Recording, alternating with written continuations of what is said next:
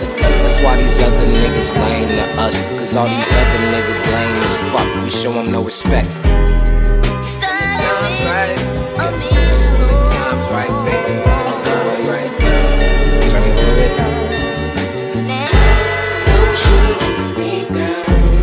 Take your hoodie off. Why you hide your face from me? Make your fucking mind up. I am sick of waiting patiently. How come you the best to me? I know you the worst for me. Boy, you sweet as sugar, diabetic to the first degree. My spotty senses Velkommen til Orange Snak. Vi har lige hørt A Boy is a Gun af Tyler, the Creator, som jo netop er blevet genannonceret til Roskilde Festival. Og det er en af vores øh, nyheder i starten af det her afsnit Orange Snak, som handler om nogle af de navne, der enten lige er blevet annonceret eller genannonceret til Roskilde Festival 2021. De første navne overhovedet til Roskilde Festival 2021. Vi har to gæster med i studiet. Øh, mit navn er Kjærsen F. Stolberg, og øh, vi vi har Christian Pobel Jacobsen, som øh, er en af mine gamle campfælder øh, fra mange år tilbage. Vi har været på Roskilde Festival mange gange sammen, og så er du også med i det mest populære afsnit af Orange Snak overhovedet. Det, der handler om at øh, have øh, ja, øh, depression og stress på øh, Roskilde Festival, øh, som er ja, du kommer med en, en rigtig god, øh, engagerende og vigtig fortælling i det afsnit. Det vil jeg gerne henvise alle til at lytte til, også selvom det ikke er nær så god lydkvalitet som lige nu. Det er fordi, det var under corona, mens jeg ikke rigtig øh, gad og turde tage den offentlige transport til og øh, fra øh, min lejlighed i København til øh, radiostudiet, der ligger i Niveau. Øh, og så derudover så har vi også endnu en af mine gode øh, campfælder, en som øh, jeg faktisk kun har været i camp med en gang på Roskilde Festival, men det var en rigtig, rigtig god øh, gang. Det er Louise Ladegaard. Velkommen. Tak.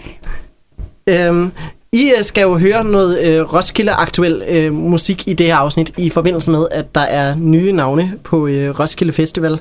Og øh, øh, ja, øh, vi skal igennem øh, nogle af dem, men før det, så er der lige en nyhed, der øh, relaterer sig til en øh, anden festival, øh, som bliver årets første post-corona-festival i Danmark, cirka. Øh, Altså, der har været nogle online festivaler selvfølgelig. Øh, jeg var til øh, Slay Home, Slay Safe øh, her øh, for ikke så lang tid siden, som er en øh, online metalfestival, der blev afholdt, mens der skulle have været Copenhagen. Den blev afholdt på forbrændingen, men der var jo ikke andre på forbrændingen end øh, bare øh, personalet og bandsene selv. Men øh, men i hvert fald, øh, det var rigtig, rigtig fedt. Jeg holdt det, mens at, øh, jeg havde nogle venner på besøg også, så vi holdt vores egen lille aflysnings Copenhagen. Vi kaldte det Nobenhell. Øh, men hvis man vil til en øh, festival øh, in person, så er der øh, 500 personer, der kommer til at... Øh, at øh, ideelt kunne komme ind øh, til Uhørt Festival. Dog bliver der kun sat øh, 300 øh, billetter øh, per dag i salg øh, i første omgang. Øh, og øh, årets kunstnere de bliver først afsløret her i slutningen af øh, sommerferien og i løbet af august til Uhørt Festival, der bliver nu afhørt øh, de nye datoer den 3. til 5. september. I starten var det meningen, det skulle afholdes øh, weekenden inden, men øh, de har fået lov til at afholde festivalen, hvis de lige rykker det en weekend. Og det er jo sådan en undergrundsfestival i København, hvor at der bliver sat fokus på nogle up-and-coming danske kunstnere. Nu, øh, I ved ikke, hvad programmet kommer til at være. Jeg ved det heller ikke, men øh, savner I måske nok at være på festival til, at øh, det her kunne være tillokkende selv, hvis I ikke kender programmet? Ja, altså selvfølgelig. Øh, jeg elsker festivalstemningen, og musikken er en vigtig del af det, men at opdage ny musik er selvfølgelig fedt. Men jeg skal da selvfølgelig shout-out øh, øh, Born Hack, som også bliver afholdt. Ja, Der hvad, hvad er meget det? Mere, øh, det er en øh, festival for tech-guruer. Nå, Så øh, du siger, at du har den første festival efter corona, men øh, vi samles også på en teltplads. Nå, okay, men er, er der live musik? Der er nogle øh, enkelte DJ's forbundet til. Okay, men, Men, men øh, det er den første musikfestival i hvert fald, så øh, kan vi måske blive enige om. Øh, altså, Nej, en, men- en festival med musik er ikke helt det samme som en musikfestival, vil jeg Nej, godt... og det vil jeg godt. Men øh, nej, selvfølgelig, øh, det vil da være spændende at komme ud og høre noget, noget Ja. up-and-coming dansk musik. Jeg er også øh, især jeg er ked af, at jeg missede Spot Festival, som er en lidt større festival af nogenlunde samme koncept, der bliver afholdt i Aarhus hvert år, og som er en af mine yndlingsfestivaler i verden, og jeg græder sådan hver dag siden, øh, ja, den skulle have været afholdt øh, her i foråret til, øh, ja, og frem til nu, den skulle have været afholdt i starten af maj, og øh, den blev jo så desværre aflyst. Det var en af de første festivaler, der meldte aflysning, fordi den var så tidlig, ikke? Øhm, og øh, ja, det øh, græder jeg bare lidt over. Men jeg tror, at Uhørt måske kan udfylde noget af den itch, som øh, Spot ikke fik lov til at øh, ramme. Hvad, øh, øh, Louise, kunne du godt tænke dig at tage på sådan en festival umiddelbart? Altså, jeg har ikke super meget festivalerfaring. Nu har jeg været på Roskilde to år. Øhm, altså, det kunne være meget sjovt at opleve noget nyt, også fordi jeg ikke kender super meget til, øh, til musik, så jeg, synes, det er sjovere at høre de mindre navne, end de der større kommercielle, som alle hører, så det kunne Ja. være sjovt at få lidt ny Og inspiration. det også bare er sådan, det er jo Enghavevej, så det er tæt på, øh, altså hvis man bor i København, øh, og, og ja, det, det er lige et smut ned til Enghavevej og øh, få hørt noget godt, og så er det også sådan mere intimt, og man er sådan, alle andre omkring en er også sådan generelt nysgerrige, regner jeg med, når at, øh, det jo netop er sådan en, øh, en øh, festival med fokus på de helt unge, så det, øh, Ja, vi er her jo i dag for at høre noget ny musik fra, fra vores perspektiv i hvert fald. Ja, ja I øh, kommer dog nok øh, højst sandsynligt til også at høre nogle rigtig, rigtig gamle navne. Øhm, men øh, øh, i hvert fald, og vi er jo samlet, fordi at Roskilde Festival øh, meget tidligt, øh, faktisk inden at festivalen ville have været afholdt, så er de gået i gang med øh, øh, at annoncere nye navne til år 2021. Øh, de har annonceret 32 nye navne, øh, men 30 af dem var så også på plakaten i øh, 2020. Øh, og vi skal gennemgå ni af dem, som vi... Det er faktisk kun ni af de her 32 navne, som vi ikke i en eller anden udstrækning har givet sådan et segment dedikeret til dem i et tidligere afsnit Orange Snak. Øh, det er nærmest som om, de er gået efter dem. Altså nogle af dem, så er det ovenikøbet bare fordi, vi har trukket dem ud af en hat øh, i en sæk med alle øh, ja, Roskilde-navnene, der overhovedet var øh, annonceret til sidste år. Øh, eller til i år hedder det, men til sidste lineup. Øh, de 32 øh, annoncerede, annoncerede navne er Tyler the Creator, som vi jo lige har hørt med, A Boy is a Gun.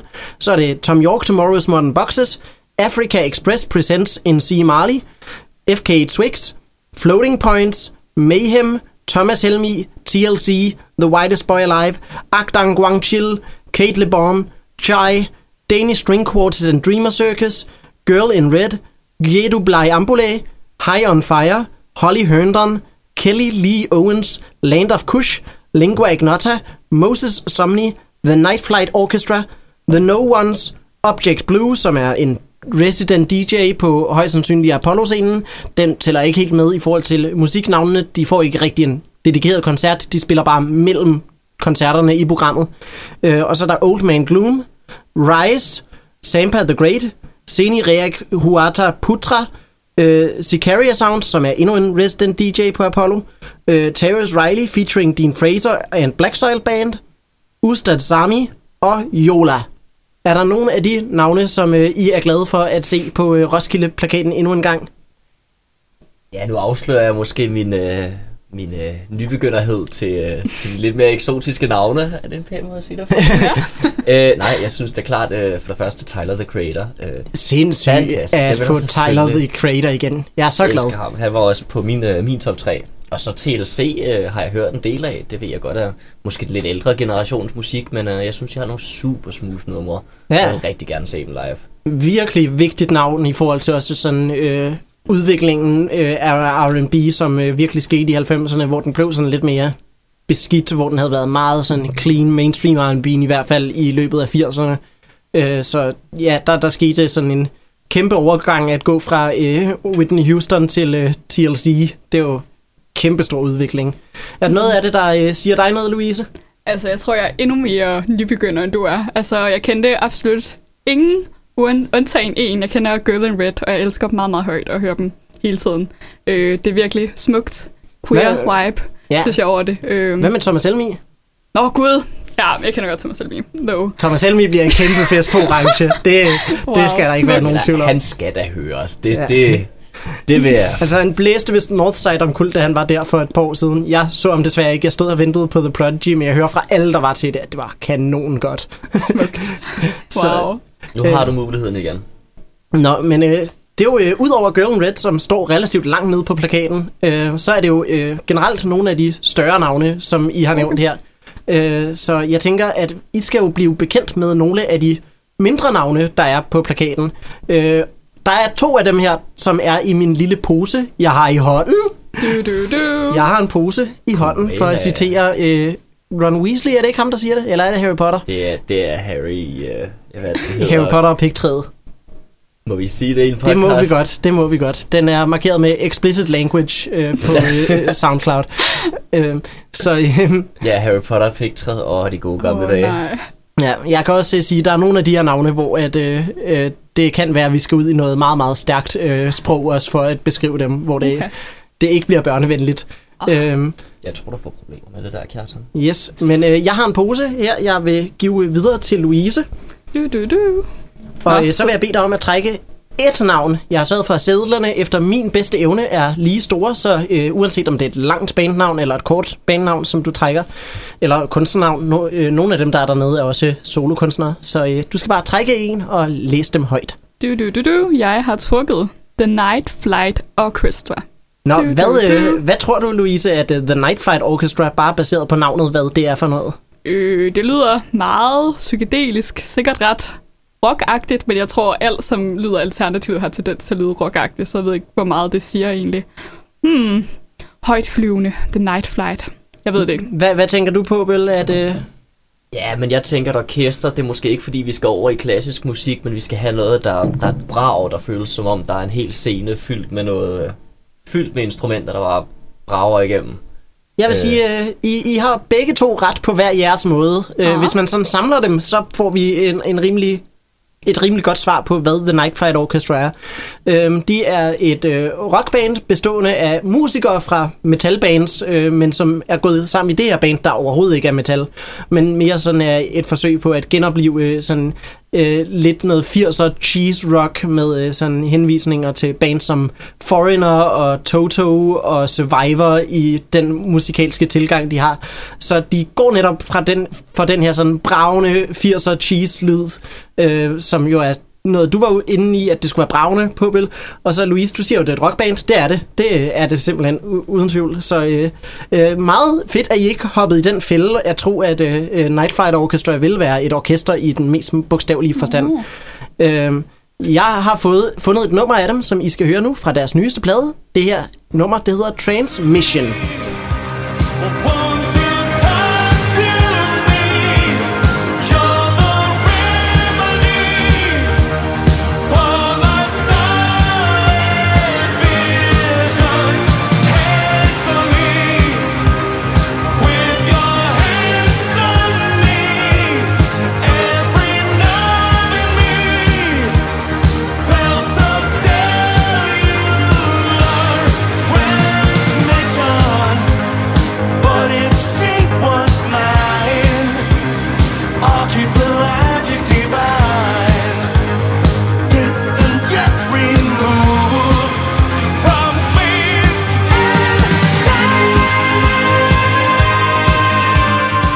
Det her, det var nummeret, der hedder Transmissions. Jeg kom til at kalde det Transmission før, og det er uh, The Night Flight Orchestra fra øh, Sverige, øh, som ja, består af medlemmer fra metalbandsene Gathering of Kings, Mean Streak og Soilwork. Og Soilwork er jo sådan et et af de, de sådan helt store svenske øh, metalbands, når det gælder sådan melodisk dødsmetal, men som her vælger i stedet for at hellige sig noget øh, 80'er cheese rock. Louise, det var dig, der trak dem. Hvad synes du om det, du lige har hørt? Jeg synes, det var mega fedt. Øh, det var meget højflyvende, som navnet sagde, og sådan meget episk lyd, synes jeg. Altså, Ja. det kunne godt være sådan soundtracket til en eller anden øh, fantasy øh, roman eller sådan et eller andet. Det Ja. være ret fedt. Mindede mig en lille bitte smule om en Glory Hammer-koncert, jeg var til engang med mit meget begrænset musikkendskab, men jeg synes, den havde meget sådan den samme sådan vibe, hvor man virkelig følte, uh, det var historiefortælling det her, det var så melodisk og sådan noget. Jeg synes, det var mega fedt. Ja, jeg synes øh, øh, meget af det samme, som du synes også. Øh, Påbel, hvad er din reaktion på at høre The Night Flight Orchestra? Jeg synes altså også, de var super, super fantastiske at høre. Altså, det, det, det, man, man, kan, man kan tydeligt høre, at de har det sjovt med musikken, og de laver nogle, nogle virkelig klassiske 80'er riffs, som en syg episk guitar solo, der bare trailer ud, og future bass, der bare wobbler i baggrunden, og Jamen, det var da så sjovt at høre. Om- Jeg vil nærmest sige, at det er nærmest mere 80'er-agtigt end musik fra 80'erne. Ja, for jeg føler, hvis man sådan sætter en gammel Foreigner-plade på, så når man altid før eller siden til et eller andet track, hvor man nærmest man begynder at skamme sig på vegne af bandet over sådan, Ej, kan I ikke se, hvor lamt det her er et eller andet sted? Ja, men de anerkender, de anerkender det super cheesy, og de, Ja. de, de power bare igennem det. Det Ja. lader dem bare power igennem det. De, de øh, ja, synger om, at det her det er jo sådan et meget romantisk nummer, øhm, øh, og de synger jo som om, at det handler om liv eller død. Og øh, mm. det er så som om, de er i, i gang med at øh, ja, besejre en stor drage med øh, deres svær. Jeg synes, det var virkelig godt lavet, den der fantasy-analogi, øh, Louise. Øh, de har udgivet musik siden 2012, og har lige udgivet et nyt album, der hedder A-Romantic i 2020. Jeg har ikke hørt hele albumet endnu, men øh, det, jeg har hørt fra det, det er, holder bare standarden, og generelt så er de, øh, ja, virkelig gode til at lave den her lyd, så man bare får et kæmpe stort smil på læben i løbet af det hele. Det er ikke sådan musik, jeg sætter på, når at, øh, jeg tænker, øh, det er tid til en føler, men, øh, men det er musik, jeg bare sætter på og, og har det sjovt i sådan de der øh, 43 minutter, eller hvor længe en plade nu af Night Flight Orchestra end var. Jeg har hørt dem første gang i forbindelse med, at de blev annonceret til øh, Roskilde Festival i 2020, og øh, allerede der, så var jeg også... Øh, rigtig, rigtig begejstret for dem. Jeg, jeg forventede egentlig lidt, jeg synes, at jeg ville synes, at, øh, at øh, det bare blev for meget af det gode, og at øh, det sådan var øh, sådan, åh, det her pis kan jeg ikke tage seriøst, og øh, det er bare noget pompøst pis, men, men det er bare så veludført, føler jeg også. Øh, og de forstår virkelig øh, det, som de hylder, og de, man kan også mærke, at det ikke er sådan en det ikke er en nedgørende øh, øh, sådan efterligning. Der, der er absolut noget parodisk i det, men Det er parodien... en, ja, tribute mere, end det er en parodi eller Ja, satire. men jeg føler, at der, der er noget parodi, men det er sådan virkelig elskværdig parodi også. Øh, sådan, for de gør et eller andet øh, sted grin med at overgøre alt, men, men de, de gør det jo kun, fordi de, de synes, det er så fedt, når at, øh, også øh, hvis vi skal kigge på nogle... Øh, de er jo lidt hårdere end øh, de bands, øh, som, som de selv erklærer, at de er inspireret af. De siger Survivor, Foreigner og Toto meget. Øh, Jeg synes også øh, øh, navne, som især i forhold til deres 80-output, så øh, øh, 80-outputtet fra øh, Kiss og Scorpions, synes jeg også øh, har nogle paralleller til det her. Øh, sådan øh, rigtig øh, storladent, og øh, hver eneste følelse er bare den vigtigste følelse, man har haft i sit liv. Øh, og øh, Du sagde Meget, også, det var. X, øh, det var X Death, øh, dødsmetal. Det de er stadig i dødsmetallen. Det er bare øh, sådan et sideprojekt, de kører ved siden af Nå. og Ja. hygger sig med. Men øh, Øhm, og øh, ja, de har udgivet fem album siden 2012, så sådan, ja, det er ved at være et rimelig prominent projekt, men jeg tror især sådan, øh, Soilwork er jo stadig et af Sveriges øh, fineste store dødsmetal bands, øh, som re- stadig giver nok større koncerter, end Night Flight Orchestra gør. Og apropos koncerter, er det her noget, I godt kunne forvente, at I vil se på Roskilde Festival i 2021? Ja, mega meget. Jeg synes, det er vildt fedt. Det er så storladen og cheesy. Det, øh, det rammer mit hjerte. ja, jeg, jeg må også sige, jeg skal, jeg skal også ind og høre dem. Det, det har jeg fået nu. Ej, hvor fedt. Det, øh, det er jeg så glad for, at øh, vi rammer plet allerede fra første navn. Øh, jeg tror, det er det mest... Øh, nej, jeg skal ikke sige mere end det, øh, fordi I skal jo have fri range til at gætte, hvad end der kommer bagefter. Så Påbel, vil du trække fra posen? Det, Tror jeg er mig. Jeg får trommevivl. Og hvad fik vi her? Mayhem. Mayhem. Hvad tror du, Mayhem er for noget, Påbel? Hmm, se, jeg vil ikke gætte på kristen rock her. øh, hvis jeg skulle komme med noget som Mayhem, det lyder mig sgu egentlig lidt som sådan lidt dødsmetalagtigt. Ja, Lidt, lidt, dødsmetal, lidt du? heavy metal måske. Ja, hvad, hvad siger du, øh, Louise? Ah, det lyder i hvert fald som et navn, der prøver at være meget artsy. Det kunne virkelig trække i mange retninger. Det kunne også være sjovt, hvis det bare var sådan noget meget øh, stille, poetisk musik eller sådan noget. Men det er det nok ikke. Det kunne være sjovt. Ja, Ja. Så der er et band, der hedder Wild Beasts. De laver sådan, eller de er gået i opløsning, men de lavede sådan rimelig rolig, følsom indie rock, og så er det sjovt, de hedder Wild Beasts.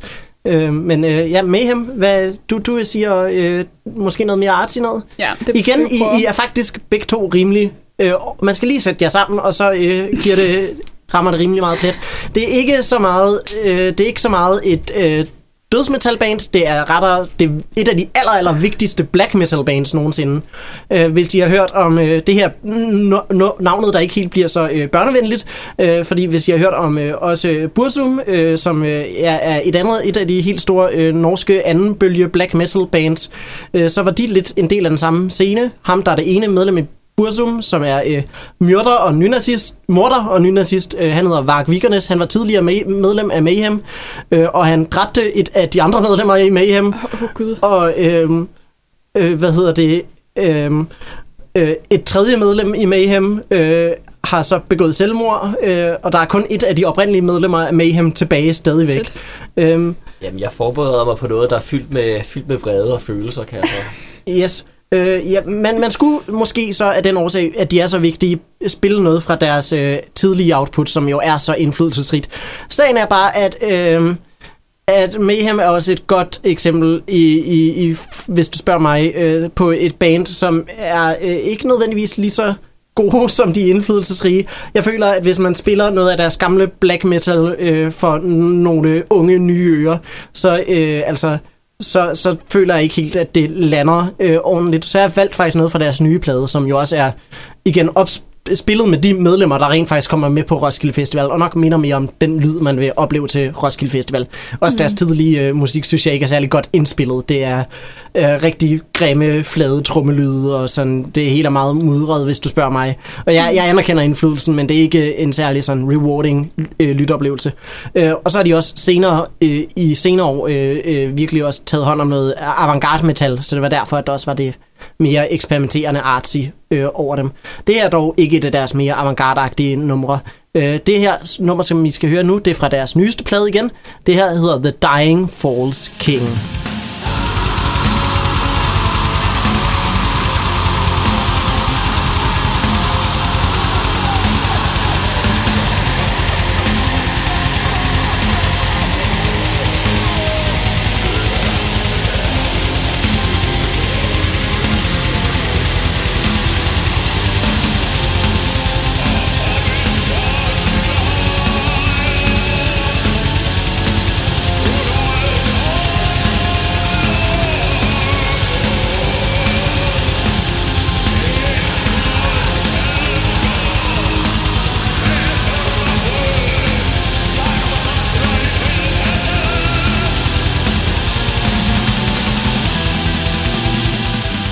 Det her, det var The Dying Falls King af Mayhem fra deres øh, nye 2019-album, der hedder Damon, eller Demon, Daimon. Øh, det er med A, så jeg tror, det er Daimon. Men altså, det, det er A før E'et, øh, Daimon, tænker jeg.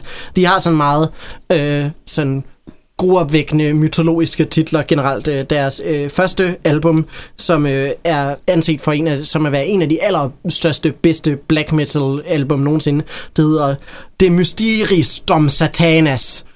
Øh, og øh, det er et album, som ja, er enormt indflydelsesrigt, og som jeg dog selv synes er lidt svært at holde ud at lytte til, bare fordi at øh, indspilningen er så utrolig rå. Øh, jeg tror også, det er noget af det, appealet er, at sådan, dengang, da de udkom, så var der aldrig lavet musik, der var så rå og beskidt og grim øh, der i, øh, i øh, start 90'erne. Og de lavede også nogle EP'er inden da, og nogle live shows, der var totalt øh, gruopvækkende. Øh, jeg så en Facebook-kommentar, der sagde, øh, der er vist nogen inde på Roskilde Festival, der har glemt, hvor, øh, hvor øh, vildt det var, øh, da Mayhem sidste gang var der, og jeg ved ikke helt, hvad det betyder i forhold til Mayhems live shows, men øh, de fik i hvert fald svar fra Roskildes bookingchef, der selv øh, øh, var scenevagt det år, hvor Mayhem sidst var der, og de sagde, jeg kan skam godt huske det, øh, og øh, så, så han står ved. Øh, jeg tror, det, det kommer til at blive noget af det voldsomste, man overhovedet kan se på Roskilde Festival i 2021, øh, og det er et af de to nye navne, som er ikke var booket til 2020. Øhm, så, øh, og som jeg ved, at mange i øvrigt rigtig meget havde tikket om, at Copenhagen skulle booke, men øh, det røg så til Roskilde. Øhm, hvad siger I, øh, Påbel? Du træk dem, du starter. Ja, altså, øh, det er første gang, jeg hører mig. Jeg vil da gerne indrømme, jeg har en, øh, jeg har en masse tanker øh, fra A til B, venstre og højre side. Øh, jeg vil starte med noget positivt, fordi er sådan, jeg er opdraget. og så vil jeg sige, jeg synes faktisk, at øh, man kunne høre, at det var noget rigtig, rigtig dygtige kunstnere. Rigtig teknisk, og især tror man at lære mærke til øh, hold takten og en point, og ikke, ikke bare den samme rytme, men skiftede hele vejen rundt. Øh, Der- screameren Der var nærmest sådan et nyt rytmisk fundament nærmest hver eneste minut i den her sang. Ja, præcis, ikke? Og, og, og deres screamer og vokaler generelt var, var fede. Øh, Ja, også Og rigtig mange på, forskellige vokalteknikker, der blev brugt. Sådan alt fra sådan det helt operatiske der til sidst til den der helt grimme, nærmest pig squeal Ja, der, der fik vi vores orkester, vi. øh, nej, jeg, jeg, jeg synes faktisk, jeg tror, jeg tror, at tage til koncert med dem vil være fedt. Men jeg vil også godt indrømme, det er nok ikke sådan noget musik, jeg vil uh, sætte på derhjemme. Øh, især ikke, hvis jeg prøver at slappe af. Man, man kan godt høre, at det er fyldt med, fyldt med vrede, fyldt med negative følelser. Hvad, hvad siger du, Louise? Jamen, jeg siger, at øh, jeg er meget enig med det med bredden, og så følte jeg jo ligesom en drage, der sådan kom op fra dybet og sådan ville myrde alt omkring sig. Og sådan noget. altså, jeg tror, det er sådan noget, enten så skal man høre det på fuld smad, eller så skal man ikke høre det. Altså, jeg synes, det var meget godt, der var nogle, øh, sådan nogle mellemspil, eller hvad det hedder, der var ret gode, hvor de sådan sænkede tempoet en lille smule, som jeg synes var ret nice, men jeg tror overordnet set, jeg bare synes, det vil gå mega ondt at høre på. Altså, det, det tror jeg ikke, jeg vil gide at tage til koncert med.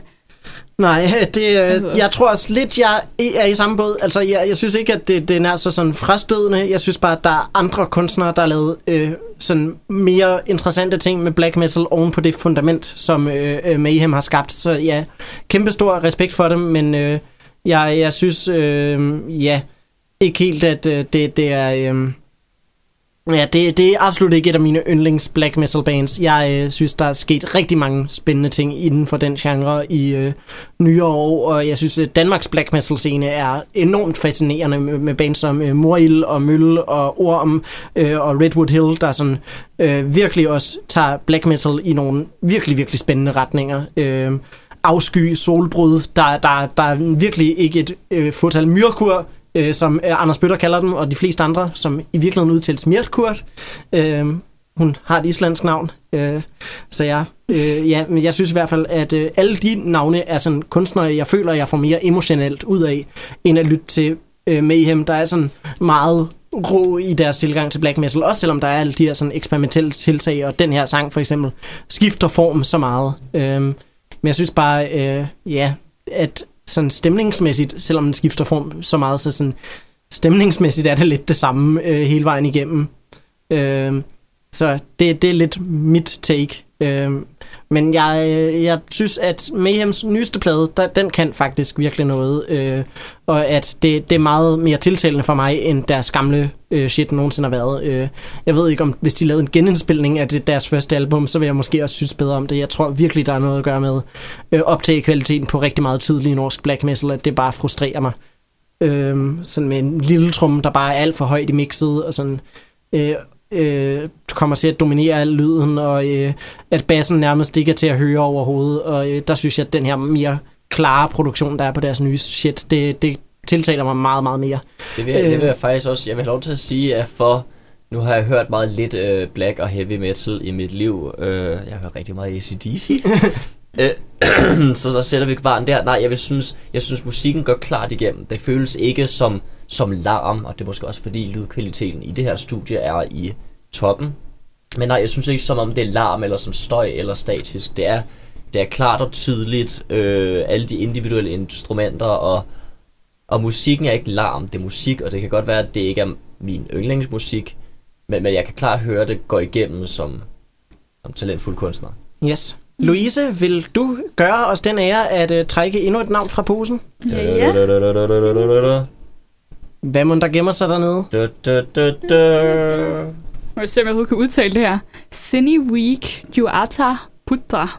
Ja, jeg ved heller ikke, hvordan det, Ja. det udtales. Har du et bedre bud? Ikke. Ja, øh, hvad, hvad forventer I, at uh, Seni Reak Juatra, Juata Putra er, øh, Louise? Hvad, hvad starter den? Du kan starte. Det er godt nok et godt spørgsmål. Øh, siden jeg ikke kender sproget, så kunne jeg også forestille mig, at det var nogle alternative instrumenter, jeg ikke kendte til, som de spillede på. Jeg tror i hvert fald, det er ja, ikke så traditionel vestlig musik, men øh, jeg aner ikke, hvilket sprog det er udtalt. Det lyder lidt spansk, men altså, jeg ved sgu ikke lige. Ja, Det er det bedste, jeg har, det er, at det lyder spansk. Ja, Jeg, jeg vil godt indrømme, at jeg er også ude af... ja jeg kan godt fortælle jer i hvert fald, det er ikke spansk. Øhm, det, øhm, og jeg, jeg vil sige, for første gang synes jeg ikke rigtig i nærheden af det, men jeg ved sgu heller ikke, hvad jeg ville tænke. Jeg kan ikke huske, hvad jeg tænkte første gang, jeg så det navn. Jeg tror, jeg også antog, det var spansk, øh, på grund af me- meget den der sammensætning. JUA, den optræder mange gange på spansk, Ja, det tænker er. Guadaputra. Øh, men jeg tror ikke engang, det er udtalt som et H. Jeg øh, kommer meget instinktivt til at udtale det der J som et H, bare fordi... Den måde, Men, men på, det, det er musik fra Java i Indonesien, Mm. øhm, og de øh, spiller en øh, genre, der hedder Reak, som også er i deres navn, ikke? Øhm, ja, øhm, og Reak er sådan en form for øhm, rituel trancemusik. Øhm, så, hey, du øh, får dit trance, Louise. ja, Yes. så øh, det, det bliver en, øh, ja, noget trance-inducerende musik. Øh, nu er det sådan, at øh, de har officielt udgivet to sange, de her øh, kunstnere, eller den her gruppe. Og øh, den ene er sådan en time og et kvarter, og den anden er kun et kvarter. Øh, jeg har taget den sang der med, der kun er et kvarter, men jeg tænker ikke, vi skal høre hele kvarteret. Øh, jeg tænker, at vi kan høre den sammen, og så måske finde et øh, tidspunkt, hvor vi stopper og siger, I get it, fordi sagen er også mm. med den her trancemusik, at det kommer til at blive sådan meget at få dig i en stemning, og sådan at der er meget, der looper, og at stemningen sådan lige bliver ved, og den bliver ved med at trylle dig rundt, øh, og at det er meget sådan, det fungerer. Så øh, jeg føler, at I nok kan, kan fange den i løbet af 5 minutter, øh, selvom at tracket her var 15 minutter. Så øh, jeg tænker, at nu hører vi de første 5 minutter af et nummer, der hedder Pembukaan.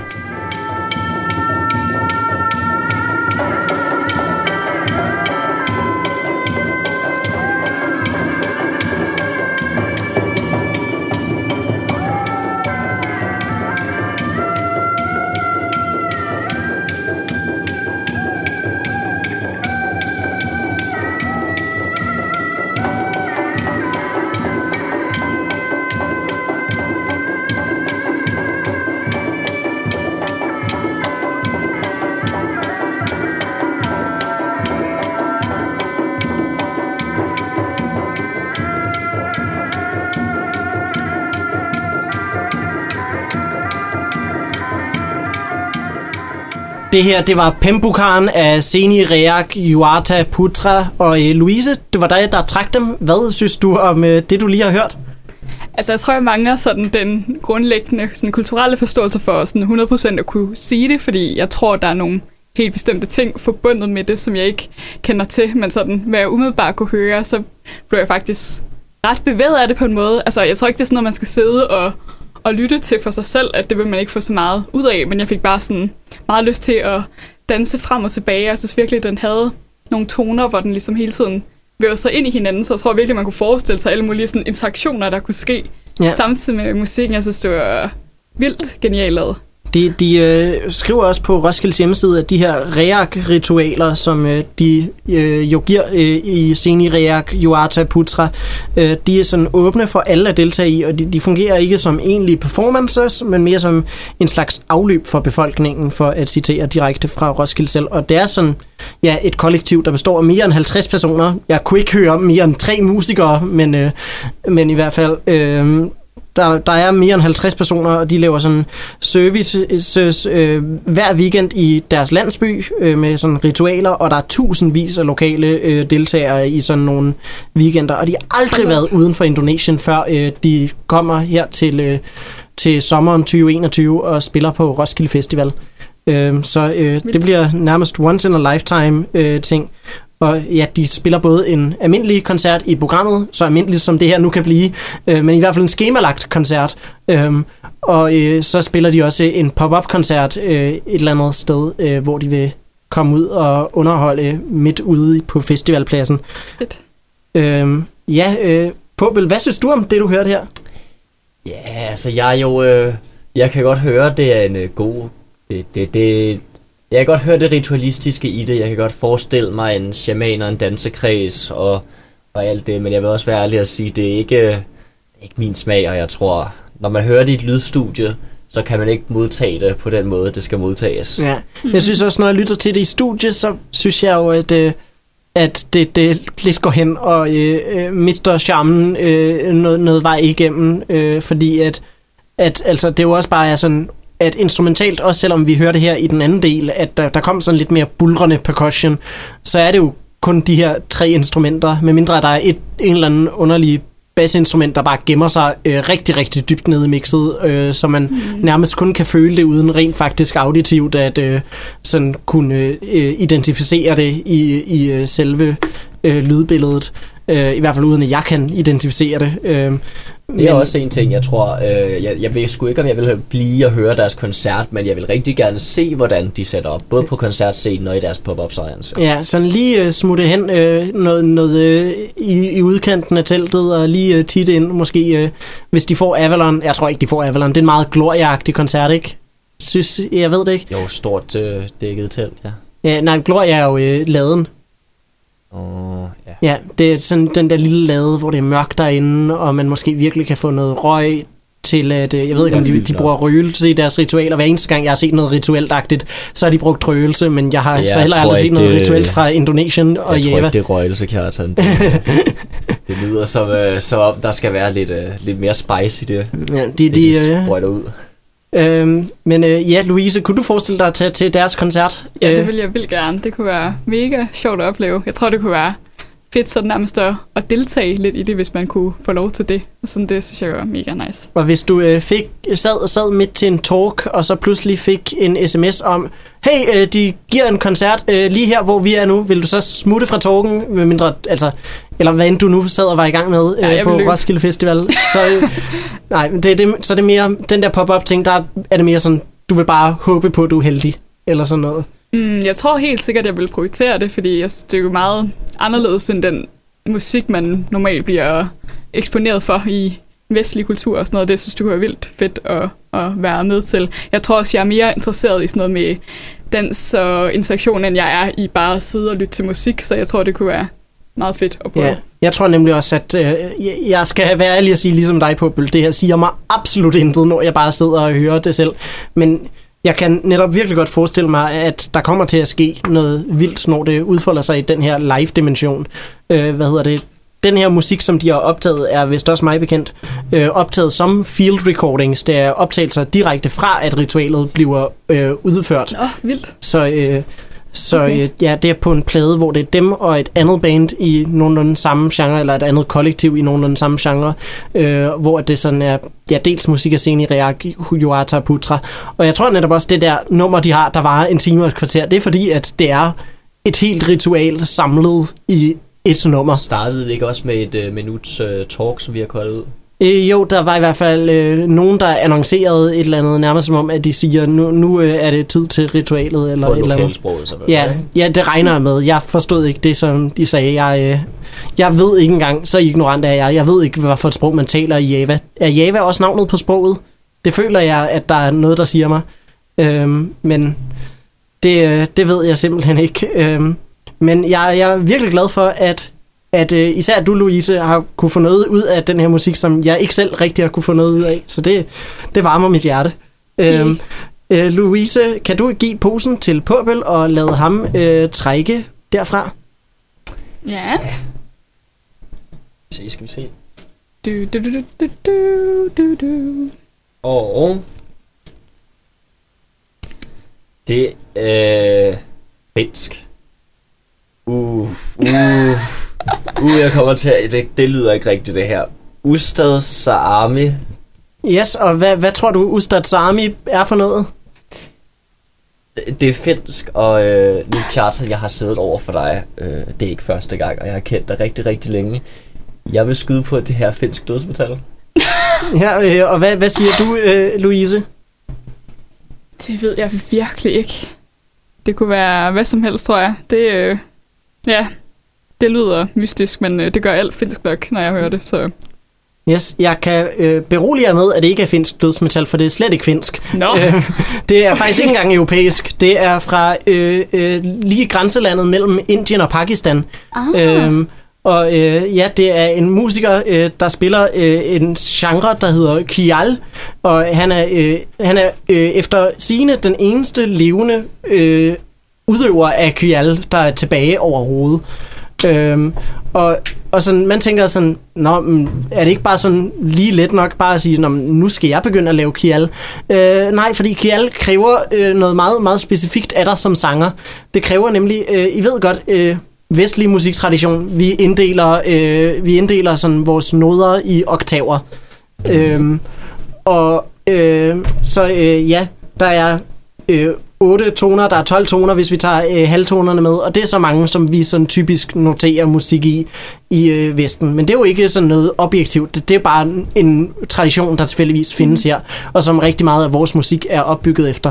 Øh, i, I Kina er der for eksempel tradition for øh, noget pentaton, hvor det faktisk er reduceret til bare fem toner, og så meget kinesisk musik er så reduceret efter, at det, der normalt vil fylde, en, eller det, der fylder det samme som en oktav, der er kun fem toner i sig i øh, Kina. Og øh, hvad hedder det? I øh, Kial-tradition er der så 49 toner på en oktav, eller på det rum, der fylder for en oktav. Og som Kial-sanger skal du være i stand til at kunne skille individuelt imellem de 49 forskellige toner. Øh, så det kræver rigtig, rigtig meget fucking skill, og Ustad Sami er øh, den eneste levende udøver af Kial af den årsag. Wow. Øh, der, øh, det var sådan, rim- der er andre Kial-musikere, som man kan høre diverse steder på streamingtjenester, men øh, Ingen aktiv. ingen aktiv Og udover var Ustad det Sami. Jeg prøvede virkelig at se, om jeg kunne falsificere. Det lød simpelthen bare for absurd, der ikke skulle være andre. Og, men jeg tjekkede, hver eneste person, jeg kom i nærheden af, der lavede øh, Kial, er død i dag, udover ham. Nå. Det, det, det lød simpelthen bare for, for mærkeligt til, at det kunne være sandt. Men det, Jamen, det i, er det var, simpelthen. I dag har været en dårlig dag for Kjell, kan jeg godt høre. Ja, Øh, hvornår startede han, hvis jeg må spørge? Øh, ja, det er jo sådan, han har ikke udgivet et album før øh, her i 2017, mener jeg. Øh, men han har jo øh, været aktiv øh, sådan i lokalmiljøet i rigtig, rigtig mange år. Øh, og øh, han er rigtig, rigtig gammel, mener jeg også, hvis jeg husker rigtigt. Øh, jeg finder lige nogle flere øh, af mine noter om ham øh, her i, i øh, mens at vi hører et nummer af ham. Øh, her kommer det nummer af Ustad Sami, der hedder God Is.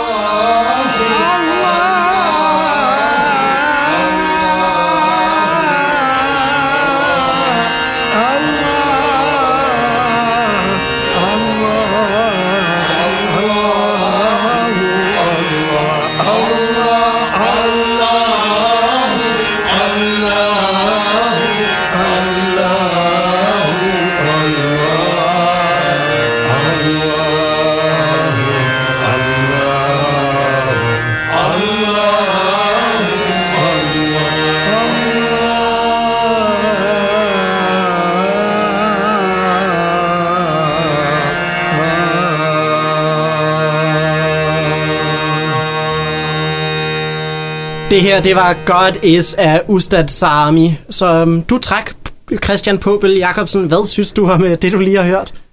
Ja, yeah. Det er fra Ja. albumet, han udgav i 2019. Jeg skal lige rette mig selv. Hans første egentlige album, selvom han har været udøvende i rigtig, rigtig mange år. Øhm, og øh, ja, det hedder God is not a terrorist. Og det er jo så øh, en del af titlen på albumet. Så øhm, ja, hvad, hvad siger du?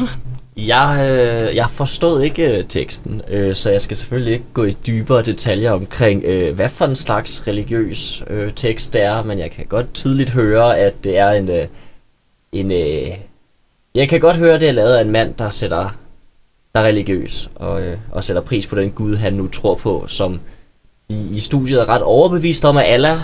Ja. Men, øh, men Altså, kan han er jo også øh, flyttet fra... Øh, Øh, altså, han er født i Indien og flyttet senere til Pakistan og øh, har... Øh, øh, ja, og Pakistan er også der, hvor at øh, øh, Kial-musikken opstod. Øh, og øh, altså...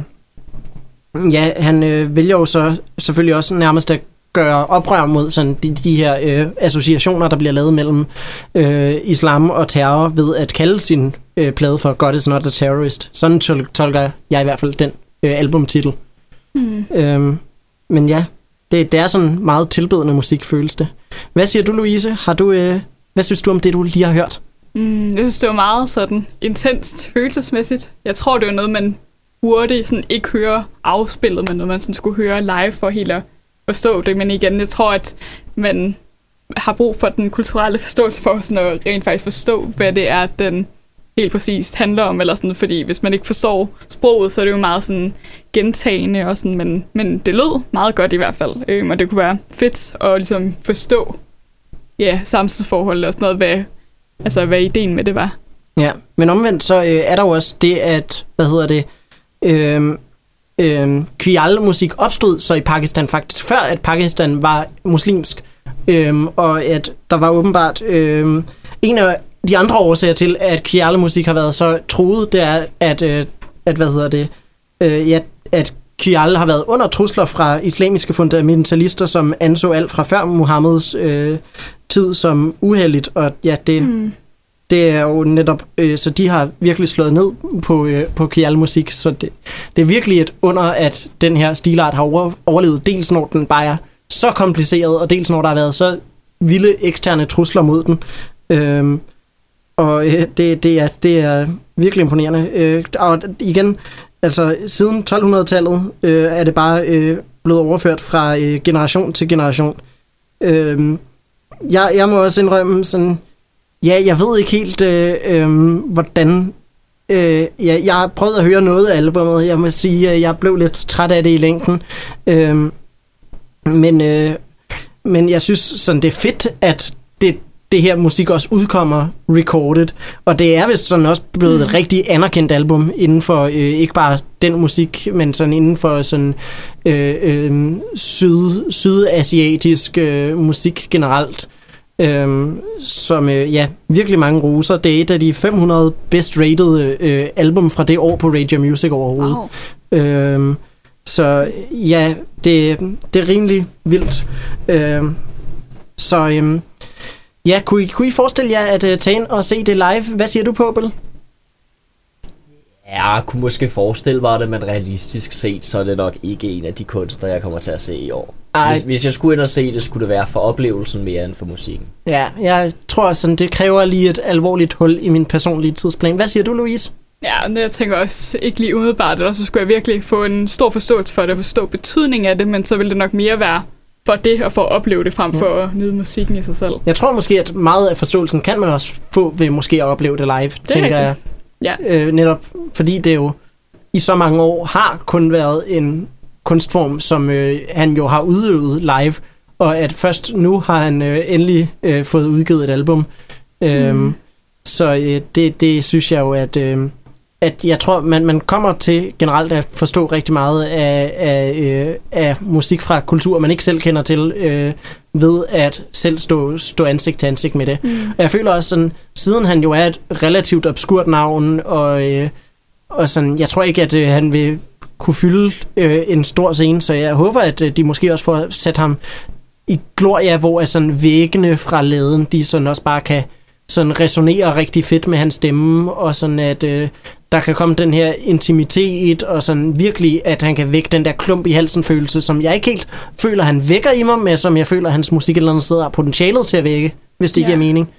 Øhm, jeg tog et af de kortere numre. Øh, han har lige et enkelt nummer på et minut, men så udover det, så er de fleste af num- alle numrene på hans plade, de er over 5 minutter ud over det her, og øh, nummeret på et minut. Øh, så Hvis, hvis, hvis nu vi finder os i en situation, hvor øh, Ustad Sami spiller lige efter øh, Seni Reaktio Yuata Putra, øh, Putra så, så tror jeg virkelig, man kunne have en fed oplevelse ved at tage til dem, øh, og ligesom Mm. prøve at, at åbne, som du siger, at tage imod den her kultur, der er, øh, og så se det som en kultur, øh, en kultur ja, en rejse til øh, Oplevelse, Sydasien, bare gennem øh, dyrskuepladsen. Ja, Det- det, præcis. Altså, hvor man virkelig kan let the music take you higher og tage dig ud på... Jeg, jeg tror virkelig på, at man kunne få noget ud af det, hvis man, hvis man gjorde en indsats. Ja, og det, man- det er netop også, jeg holder virkelig meget af, selv om det er musik, der ikke selv tiltaler mig altid, så holder jeg virkelig meget af, at Roskilde Festival gør så stor en indsats for at booke øh, kunstnere fra sådan obskure, svindende øh, eller små, meget kulturelt specifikke musikstilarter, og sådan eksponere øh, et publikum for dem, som måske ikke vil være bekendt med dem allerede. Det, jeg synes, det er en virkelig hederlig indsats, mm. personligt. Det er det. Jeg synes også, det er nemt bare at lytte til det musik, som man er vant til, for så bliver det jo også bare sådan en selvopfyldende profeti på en eller anden måde, at så kommer man kun til at lytte til musik, der lyder som hinanden, og også at, Ja. at når det er, det er europæisk og vestlig musik generelt, der bliver lyttet til så meget, så kommer man bare til at være den rille. Så jo, måske skulle man netop forsøge at prioritere det, ikke fordi det sådan umiddelbart sådan appellerer til en, fordi det gør det jo ikke, når det ikke er noget, man er vant til. Man gør en indsats for at være sådan, okay, nu tager jeg sådan her koncert, og så ser jeg, hvad det, hvad det bidrager til. Ja, det, det synes jeg øh, også nemlig selv virkelig, og jeg prøver også netop af den årsag altid at øh, tjekke en masse kunstnere ud. Øh, jeg er blevet eksponeret til rigtig, rigtig meget fed, især afrikansk musik, som jeg holder virkelig meget af, som jeg aldrig havde lyttet til, hvis det ikke var, fordi Roskilde havde booket, til dem, booket dem. Øh, så ja, det er også mit take på det hele. Øh, Louise, det er vist blevet din tur til at trække Uh. dit sidste navn, som du skal trække i det her afsnit. Vildt. Du, du, du. Okay, det her kommer jeg 100% til at udtale forkert. Øh, Waves, Waves, jeg har, ja, det er W til at starte med, og så Ace, som i Ways, veje på engelsk, og så et S til sidst. Yes, hvad, hvad Ja. tror du, det er? Øh, det lyder hardcore. Jeg synes, hvis der nu var sætter til sidst, så ville det lyde som et øh, skaterband eller sådan noget. Jeg har ingen enelse. Hvad, hvad siger du på, Bill? Ja, yeah. jeg tror, det er noget alternativt. Øh, hvis vi nu skulle gå ud fra nogle af de andre, vi har hørt, de sidste to, så kunne nok også godt være noget ritualt, være lidt, lidt i den stemning, men jeg kunne også godt se det her bare være et alternativt band, og så er det mig, der er blevet biased. Jeg, øh, Øhm. jeg synes, du øh, skal holde fast i din første tanke der, fordi det er netop også, det er en rimelig obskur øh, musikgenre fra et øh, land, som øh, vi ikke generelt hører meget musik fra i Danmark. Det er noget marokkansk musik, og øh, den genre, som Reis spiller, det er det samme som deres navn. Den genren hedder Reis. De var også øh, sidste år booket under navnet Reis 2020, men øh, det navn spiller de sjovt nok ikke under i 2021. Øhm, og det er øh, fire udøvende musikere inden for den her genre, der hedder Rise. Øh, der er et lille problem. Øh, de har aldrig udgivet en eneste sang, og der er heller ikke nogen liveoptrædener, jeg kan finde af dem noget som helst sted. Det er umuligt at finde ud af, hvordan det band helt specifikt lyder. Så øh, jeg har lavet en brødrende prise, jeg har snydt lidt, øh, og øh, det jeg har gjort, det er simpelthen, at jeg har prøvet at finde noget andet musik i genren. Jeg har browset igennem øh, alt den musik, jeg kunne finde i den her relativt obskure genre. Øh, jeg har fundet noget. Øh, jeg har fundet en kunstner, der hedder Large Belaid, som skulle være en af de mest anerkendte Rise-kunstnere overhovedet. Øh, jeg tror ikke, han er en del af den her gruppe. Jeg mener faktisk, han er død. Så, øh, men han er vist anerkendt for at være en af de mere sådan indflydelsesrige inden for genren. Og han, øh, ham skal vi høre nu med et nummer, der hedder Tali Win. قالت لا تقال فوديني زمر انا زيبورك يا لكي مغار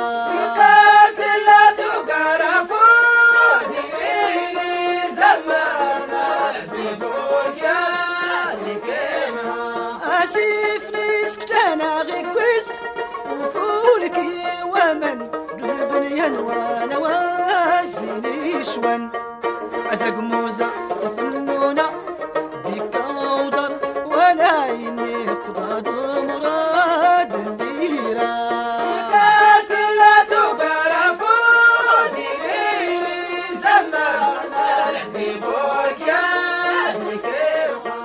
Det her, det var så Large Belaid med nummeret Taliwin, som vi bruger som repræsentant for genren Rise, som øh, bliver repræsenteret på Roskilde Festival 2021 af et band, der hedder Rise. Eller et projekt, der i hvert fald hedder Vrejs. De er på vej med en compilation, hvor at, øh, en masse forskellige øh, Vrejs-musikere øh, samles for at øh, øh, bevare den her stilart, som øh, desværre endnu en gang øh, er en stilart, som lidt er troet, som øh, der er færre og færre, der spiller, men øh, som... Øh, som, hvad hedder det, der er nogle musikere, der har sat sig for, at de vil bevare blandt andet gennem den her øh, compilation, og blandt andet ved at øh, spille de her koncerter. Og Roskilde Festival har givet en donation til det her projekt, så at de udøvende musikere, de kan få et honorar for øh, deltagelse i projektet. Øh, der er, ja, der er færre og færre, der spiller den her sydmarokkanske øh, musikstilart. Det er sådan fra berberfolket, der, øh, der øh, har øh, ja, sørget for at holde den her øh, stilart i gang. Øhm, de har været sådan historisk i genren, har de været troubadurer, der har rejst med deres musik, og så sunget forskellige nyheder og øh, forskellige sådan varianter af ordsprog og sat dem til musik. Øh, de, mus, de musikalske instrumenter, jeg har hørt her, øh, der var sådan en, øh, et øh, strenginstrument, sådan lidt guitaragtigt, lutagtigt. Øh, det er et instrument, der hedder en utar, og så var, hørte de også øh, et strygerinstrument af en art øh, om bagved. Det er en enstrenget violin, der hedder en ribab. Øh, og så er der den her metalliske percussion, det kommer fra instrumenter, der hedder nakus og bendir. Øhm, og det er sådan de fire grundsten i øh, det soniske billede på øh, Reis musik. Øh, hvad, øh, hvad siger øh, du, øh, Påbel? Det var dig, der var det Louise, der trak? Ja, tak. Det var Louise, Ja. der trak, ja. Øh, hvad siger du til det, Louise? Jeg synes, det var virkelig smukt. Jeg tror også, altså det minder lidt om nogle af de andre øh, ting, vi har hørt, hvor det er, jeg tror, det er smukkest, når man er en del af det, og sådan er nærværende i rummet, hvor det sker, eller sådan. Så øh, ja, det kunne være meget øh, fedt at opleve i hvert fald. Ja, hvad siger du, Påbel? Ja, jeg synes, jeg synes faktisk, det er noget rigtig sjov musik. Altså, altså, altså de, Mhm. de, jeg stod og smilte og grinte lidt. Øh, Ja, det er sådan, man, man bliver sådan lidt i godt humør, det spreder Ja. humøret. hævet upbeat. Øh, ja. Ja, jeg har ikke så mange kommentarer lige præcis til her nummer, som Louise også sagde. Det minder lidt om det, vi har haft tidligere. Meget rituelt, meget, meget øh, spirituelt. Ja, men jeg tror sådan, at øh, sådan, i forhold til de andre, sådan, øh, jeg føler at både det som Ustad Sami og det som øh, Sini Reak øh, det er sådan meget højtideligt, hvor at det her prøver sådan at være lidt mere sådan, øh, øh, du ved, øh, der er ikke sådan øh, nogen opstillet årsag til, at man spiller Rise. Man rejser bare rundt og gør det de steder, hvor man nu kommer hen. Mm. Øh, øh, er i hvert fald min opfattelse af, øh, Man hvordan det er, efter at have rundt. læst om det. man rejser rundt, ja, ej, ja, det er smukt. Øhm, Wow. Ja, jeg, jeg synes, det er... Øh, det er sådan, jeg føler, det er en lidt flad lytteoplevelse, når jeg lytter til Rise i længere tid ad gangen. Men igen, der er også så lidt Rise, der overhovedet er indspillet, øh, hvilket også lidt er et af problemerne. Og den Rise, der er indspillet, er sådan generelt svært at få, at få fat i på streaming, så man skal sådan mm. hen og finde en plade med det, og det, det er endnu en af årsagen til, at, at øh, den her stilart er ved at dø. Og derfor synes jeg også, det er virkelig sådan ærefuldt, at øh, der er de her musikere, der... Øh, Øh, i- især øh, projektlederen, der hedder øh, Brahim El Ma- Maznet, som øh, også øh, øh, er grundlægger af en stor øh, musikfestival i øh, øh, Rabat, som også øh, er sådan med til at øh, bevare rigtig mange forskellige musikstilarter og sørge for at holde musiklivet rigtig godt i live i Rabat. Øhm, Mm. så øh, Det er virkelig fedt, at det bliver støttet, synes jeg. Ja, og jeg synes, det er igen super ærefuldt, at øh, Roskilde Festival er med til at sørge for, at øh, de får øh, honorar til øh, den compilation, som jeg da også tror, jeg vil, vil tjekke ud, når den udkommer. Øh, også selvom jeg vil sige, at ja, igen, det her Large Belaid, det tiltaler mig ikke umiddelbart, men jeg er, men jeg er interesseret i at høre, hvordan det lyder, når du ved, at der bliver virkelig sørget for at take care of it og prøve at få gengivet øh, oplevelsen af at øh, opleve Rise i levende liv og prøve at få gengivet det i en studiekontekst. Mm. Øhm, med det sagt, personligt så tror jeg ikke, at det er en koncert, jeg kommer til at prioritere særlig højt på min øh, Roskilde tidsplan, øh, som jo selvfølgelig ikke er udkommet endnu. Men øh, hvad siger du, Louise? Kunne du tænke, forestille dig, at du kommer til at se det? Det tror jeg godt, jeg kunne egentlig. Det kunne være ret fedt, spændende at opleve. fedt. Og hvad med dig, Påbel? Det kunne være sjovt. Ja, det, det, jeg ved ikke, om jeg vil se hele koncerten, men jo, det kunne da klart være sjovt at prøve at opleve det her live. Yes. Fordi det, det er sgu nok den eneste mulighed, man får for at opleve det her. Både Ja, det tror og- jeg, du har ret i. Ja. Øhm, med mindre man kan håbe, at projektet også kommer til Alice bagefter, eller sådan noget. Øhm, som øh, igen er nok Danmarks bedste spillested, hvis man vil prøve at opleve øh, musik fra, øh, fra øh, kulturer, som øh, ikke typisk sådan bliver øh, ja, spillet i, i danske kontekster. Øh, øh, jeg mener også, at en af chefbookerne på Alice også er booker, en af bookerne på Roskilde Festival. Så øh, hvis det, I har hørt her, øh, taler til jer, så synes jeg, at Alice er et fantastisk spillested, som I helt klart skal følge med i. Påbel, vil du trække øh, afsnittets aller, aller sidste kunstner? Ja, uh, det bliver spændende, det bliver Der er spændende. fire kunstnere tilbage.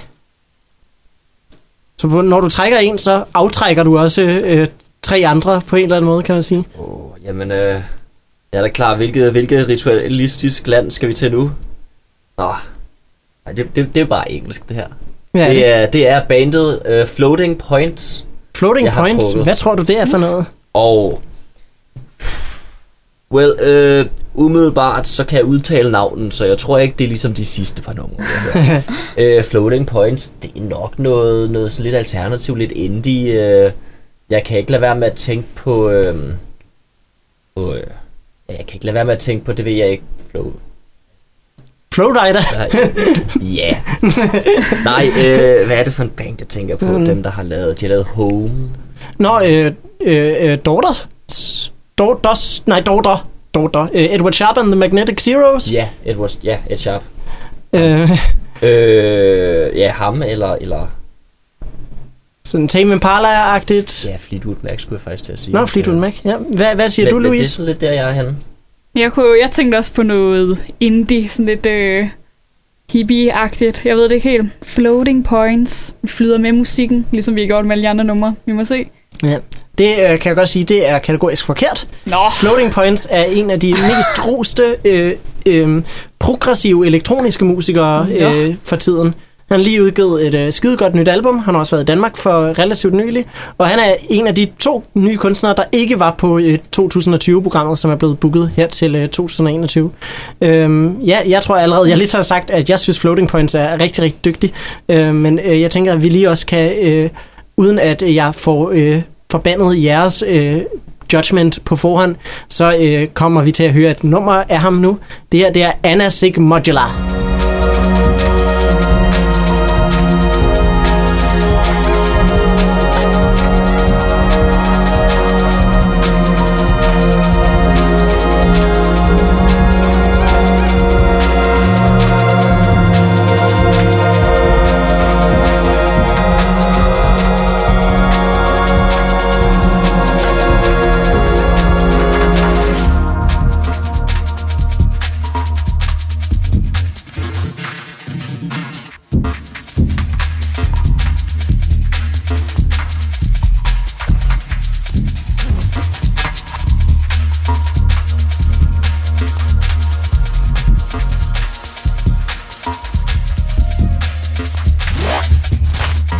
Det her, det var så Anna Sig Modular af Floating Points, øh, der begynder at øh, sådan flippe helt ud til allersidst, hvor det bare går i total glitch-modus.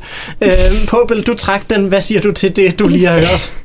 Ved du hvad, øh, ja, nu er vi klart mere over i, i min smag. Øh, Jeg tror, det her er, hvordan jeg forestiller mig det, hvis Faithless prøvede at lave Vaporwave-musik. Øh, og det, tager, det skal tages 100% som et kompliment. Jeg synes faktisk, det var et super fedt nummer. Øh, jeg er glad for den slags virkelig sådan trippy elektronika, og, og det var vildt, hvordan han, han i starten troede vi, det var en fejl, og det begyndte at glitche ud. Det var første gang mig og Louise har hørt det. Øh, men efterhånden, som den bare begyndte at sådan trippe mere og mere ud, og, øh, og ligesom build op det her glitche, glitchiness, øh, det synes jeg var super, super fedt, og så bare, når den lige pludselig bare cutter, og man nærmest, altså det er som om, man har holdt vejret, og det er bare uh, dybt ind og ud igen. Ej, det synes jeg er super, super fedt.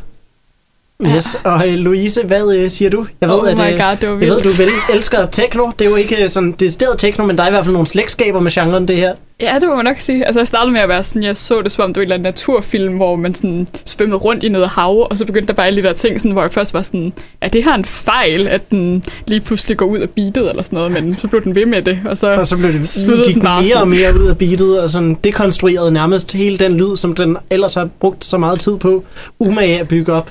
Det er sådan... Øh, det var hvad hedder crazy. det? Roskilde Festivals bandbeskrivelse af øh, Floating Points øh, åbner med, man plejer at sige, at djævlen er i detaljen, og øh, i tilfældet med Sam Shepard, øh, som er Floating Points rigtige navn, så er det snarere en skønhed og masser af pillearbejde. Ingen er så besat af detaljer, som han er.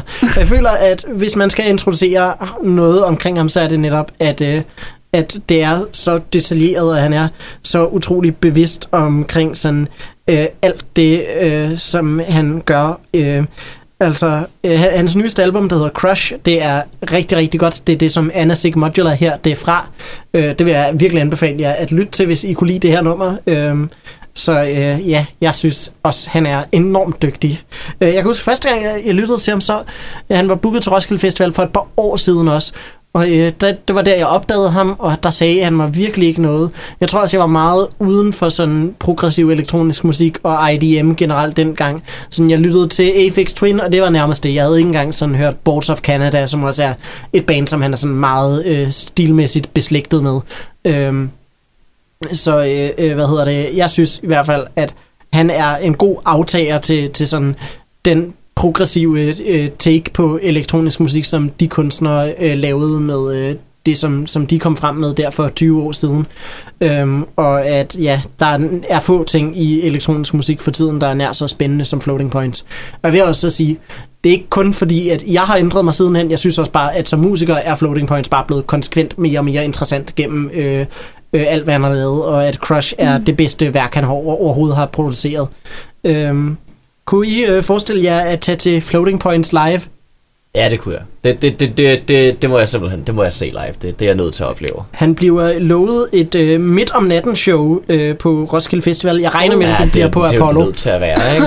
Ja. Så du kan ikke høre ham her klokken 4 om eftermiddagen lige efter frokost. Det, det skal være nat. Du skal nok være lidt beruset, hvis ikke alkohol, så musikken og selskabet, og så skal du Ja. ja. bare stå og, og lade din krop mærke, mærke beatet. Jeg øh, har også hørt fra alle, jeg har snakket med, der har oplevet Floating Points live, at det er sådan en transcendental oplevelse, eller mm. transcenderende alt efter hvad øh, øh, filosoferne i lytterskaren vil komme efter mig og sige, at jeg siger forkert. øhm, så hvad siger du, Louise? Øh, er, det, er det en koncert på Roskilde, du godt kunne forestille dig at tage til? Øh, altså, jeg synes, det var interessant at lytte til. Også, altså, jeg kan godt lide elektronisk musik, men jeg tror, min smag er mere, at det skal være lidt mere technobeat, før jeg synes, det var interessant, for jeg tror, det ville blive lidt kedeligt i længden øh, at lytte til. Ja, jeg ved, at han også øh, sådan, op på, at han har fået midt om natten, så er han også gør meget ud af, sådan lysshowet og skal være med til at fængsle dig og få dig helt ind i sådan den her sådan euforiske stemning, som musikken lidt øh, kreerer, hvor man bliver flyttet lidt til et andet plan.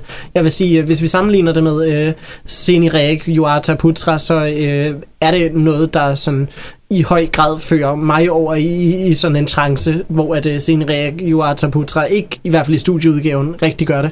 Men Jeg tror Floating på, du gør kunne det have- fuldkommen. Jeg tror på, at de to bands kunne have noget vildt svedigt collab. Ja. med, med, med, med, med React-musikken remixet, som, som Floating Points vil gøre det. Ja, det, det synes jeg faktisk også lyder som en rigtig spændende, god idé. Der, der, der kan helt klart være sådan noget stemningsmæssigt overlap.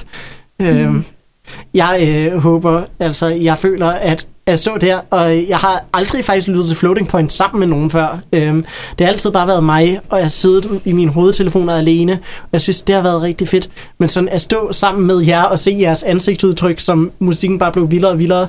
Jeg tænker også sådan, at stå sammen med nogle venner til en Floating Points koncert på Roskilde, det tror jeg også bare sådan, wow, det kunne fandme være en oplevelse, jeg gerne vil opleve. Det, det er sådan, mm det, øh, det tror jeg vil virkelig sådan tage fat i mig og, og, øh, og øh, gøre det sådan helt vildt. Jeg kan huske, da jeg så øh, øh, øh, øh Bonobo sammen med en af mine gode venner for et par år siden, så var det også øh, nogenlunde den oplevelse, jeg fik. Det er også noget sådan meget øh, sådan, øh, ja, euforisk øh, elektronisk musik. Øh, han er sådan lidt mere, øh, han blander mere organiske lyde ind, hvor at øh, han har sådan, ja, øh, folk på sådan gammeldags instrumenter med på scenen og sådan noget. Øh, men jeg synes også, han på samme måde sådan får etableret nogle rigtig, rigtig spændende stemninger.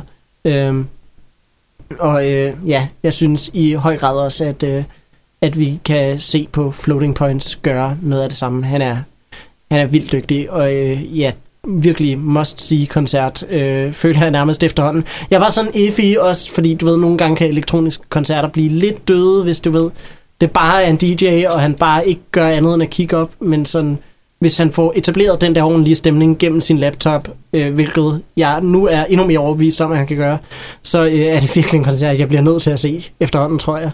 Mm. Øhm, altså, det er jo svært at sige, når der er så delens godt lineup med os. Øh, Tom York øh, og FK Twigs og Tyler the Creator og øh, ja, jeg ved ikke hvad. Øh, Africa Express Presents in C. Mali, øh, Moses Somni. Øh, altså, der, der er virkelig meget, som jeg prioriterer enormt højt. Holly Herndon, Land of Kush, Lingua Ignota. Sådan, så mange af mine yndlingsnavne fra øh, øh, 2020-plakaten er kommet tilbage. Og det har jeg det rigtig vildt over. Øh, så øh, ja, har I øh, nogle afsluttende statements, inden at vi siger farvel og tak for dette afsnit øh, Orange Snak? Ja, det har jeg da. Nick og Jay på Orange 2021. Har du Åh, noget at sige, være Louise? Jamen, øh, jeg synes at det har været en god opfordring til at lytte til noget andet end det vestlige musik, man er vant til at prøve noget nyt, så det bliver da spændende på næste års Roskilde. Ja, jeg er glad for også, at øh, der har været så positive reaktioner på øh, det, jeg har spillet for jer generelt. Det, øh, jeg er virkelig glad for, at, øh, at kunne dele det her med jer, fordi det, det er også øh, mit mål med Orange Snak, er at sådan også få delt noget af den sådan øh, u- u- mere obskure øh, musik, der altid gemmer sig på Roskilde Festivals plakat, så øh, sådan, det ikke bare altid bliver øh, sådan brokkehoveder, åh, Tula ikke på plakaten, og sådan, øh, at det bliver, det er hvert eneste år, med Slayer. ja, som er gået i opløsning, eller på pension. Øh, så ja, øh, Jeg er, glad, jeg, er også, jeg, er- jeg er glad for at have fået lov til at høre det her, fordi mm. 100% jeg havde aldrig hørt de her bands, hvis jeg ikke havde siddet her. Ja. Øhm, og det Så, så, ved jeg øh, ikke, om jeg havde manglet noget i mit liv, men jeg sætter da pris på for at have, have oplevet det. Mm. ja. Helt sikkert. Øhm, jeg vil så sige tusind tak til jer for at have været med, øh, og tusind tak til alle lyttere derude, der har hørt det her afsnit af Orange Snak. Det kan høres som podcast på Podimo, på Spotify, på Apple Podcasts og på SoundCloud. Og så derudover så øh, kører vi også som radioprogram. Øh, radioudgaven af Orange Snak kan høres hver søndag på Rockkanalen. Det fungerer sådan, at på de lige ugenumre, så er det et spritnyt afsnit, og på ulige ugenumre er det en genudsendelse af det nyeste afsnit. Øhm, og ja, Rockkanalen kan I høre på rockkanalen.com. Øh, uanset hvordan I har hørt det her afsnit, så slutter vi af nu med et af de, et af de navne, som øh, øh, Påbøl og Louise ikke endte med at trække. Det kan være, at øh, vi skal snakke mere i dybden om dem i et kommende afsnit. Her kommer High on Fire med nummeret Electric Messiah. Tusind tak, fordi I lyttede med.